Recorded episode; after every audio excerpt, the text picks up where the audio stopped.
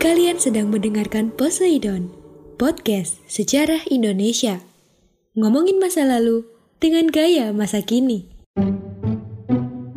Assalamualaikum warahmatullahi wabarakatuh. Salam sejahtera bagi kita semua. Salam sejarah. Saya Ika dan kalian lagi dengerin Poseidon Podcast Sejarah Indonesia. Podcast yang bikin kalian gagal move on. So stay safe, stay healthy Tetap semangat untuk mengulas masa lalu. Dan mohon perhatiannya kawan-kawan. Sesaat lagi saya akan membawa kawan-kawan ke masa lalu. So kencangkan sabuk pengaman kawan-kawan Karena dapat saya pastikan Kawan-kawan akan gagal move on. Oke baik, sudah dikencangkan kan kawan-kawan? Nah kawan-kawan, masih ingat kan salah satu hasil dari KMB Konferensi Meja Bundar di mana Belanda mengakui Republik Indonesia Serikat ya sebagai negara yang merdeka dan berdaulat. Nah, guna menindaklanjuti hal tersebut kawan-kawan, maka Indonesia ini segera membentuk negara serikat dengan nama Republik Indonesia Serikat. Wilayah RIS atau Republik Indonesia Serikat sendiri ini meliputi seluruh Indonesia dengan Republik Indonesia sebagai salah satu negara bagiannya ya. Dalam konstitusi RIS ya, Republik Indonesia Serikat ini dijelaskan bahwa presiden dan para menteri yang dipimpin oleh perdana menteri ini secara bersama-sama merupakan pemerintah ya. Lembaga perwakilannya ini terdiri atas Senat dan DPR. Senat sendiri merupakan perwakilan negara bagian yang masing-masing diwakili oleh dua orang. Sedangkan DPR ini beranggotakan 150 orang yang merupakan wakil-wakil seluruh rakyat Indonesia. Dan pada tanggal 16 Desember 1949, Soekarno ini terpilih sebagai Presiden Republik Indonesia Serikat dan Hatta pada 20 Desembernya 1949 ini dilantik sebagai Perdana Menteri. Dengan demikian ya, dengan diangkatnya Soekarno sebagai Presiden Republik Indonesia Serikat, maka Presiden Republik Indonesia kan kosong. Oleh karena itu, pada bulan Desember 1949, Mr. A saat ini ditunjuk sebagai Presiden Republik Indonesia. Langkah ini diambil untuk apa? Untuk mempertahankan keberlangsungan negara Republik Indonesia. Apabila sewaktu-waktu Republik Indonesia Serikat ini dibubarkan, maka Republik Indonesia akan tetap bertahan karena memiliki kepala negara. Nah kawan-kawan, ternyata pada 23 Desember 1949, delegasi dari Republik Indonesia Serikat yang dipimpin oleh Muhammad Hatta ini berangkat ke Belanda. Untuk apa? Untuk menandatangani akta penyerahan kedaulatan dari pemerintah Belanda. Nah, upacara penandatanganan naskah pengakuan kedaulatan ini dilakukan pada waktu yang bersamaan di Indonesia dan di negeri Belanda yaitu 27 Desember 1949.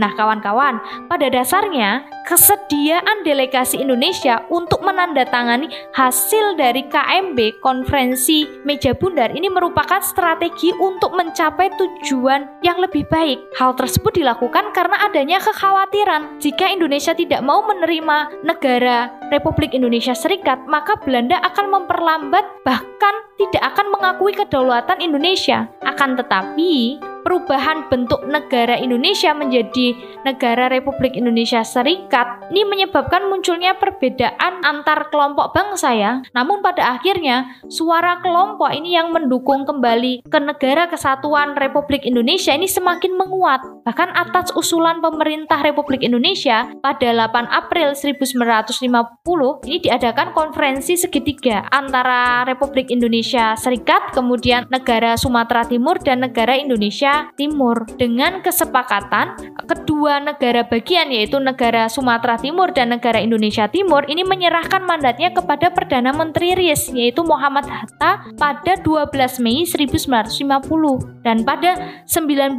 Mei-nya 1950 ini dilaksanakan perundingan antara RIS dengan Republik Indonesia. Untuk apa? Untuk membentuk negara kesatuan dengan ditandatanganinya piagam persetujuan. Antaranya siapa piagam persetujuan antaranya Republik Indonesia Serikat dengan Republik Indonesia. Adapun isi dari uh, piagam tersebut yaitu piagam persetujuan yang pertama kedua pemerintah ini sepakat membentuk negara kesatuan sebagai penjelmaan Republik Indonesia berdasarkan proklamasi 17 Agustus 1945 gitu ya.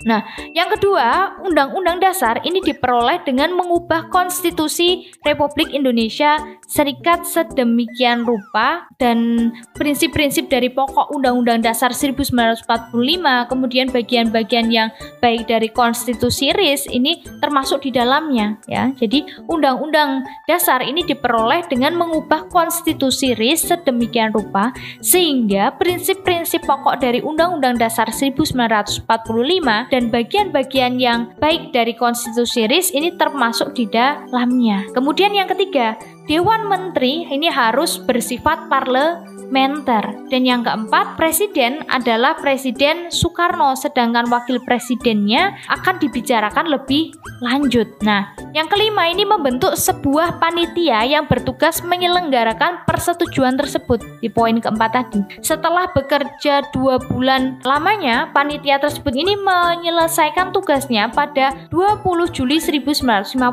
sehingga pada 12 Agustus 1950 1950 pihak Komite Nasional Indonesia Pusat atau KNIP Pusat ya Republik Indonesia ini menyetujui rancangan undang-undang tersebut menjadi undang-undang sementara. Kemudian eh, tanggal 14 Agustus 1950 DPR dan Senat Senat dari RIS ya Republik Indonesia Serikat ini mengesahkan rancangan Undang-Undang Dasar 1950.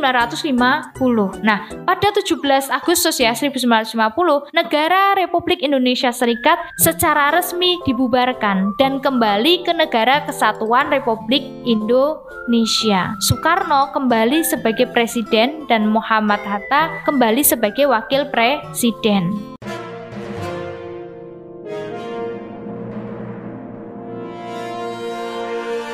Hai teman-teman, saatnya kita masuk di segmen History Flash. Tahukah kalian dengan Menara Eiffel di Paris?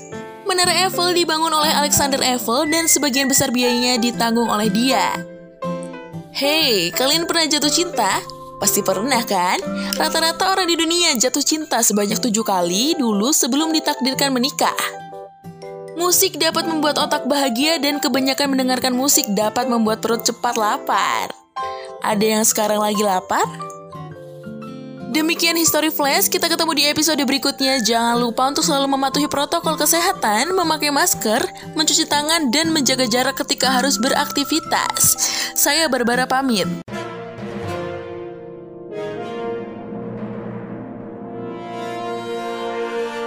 Nah kawan-kawan, sejarah perjuangan bangsa Indonesia untuk mempertahankan negara kesatuan Republik Indonesia bukanlah semata persoalan romantisme saja ya, tetapi lebih untuk melihat kembali ke fokus bangsa dan negara ya, kembali ke fondasi ya, fokus ke fondasi bangsa dan negara, seberapa kuat dan rapuhnya fondasi itu untuk menopang persoalan masa kini termasuk bentuk negara NKRI. So teman-teman tetap stay tune di Poseidon podcast sejarah Indonesia. Ya, saya Ika, pamit undur diri. Wassalamualaikum warahmatullahi wabarakatuh. Terima kasih.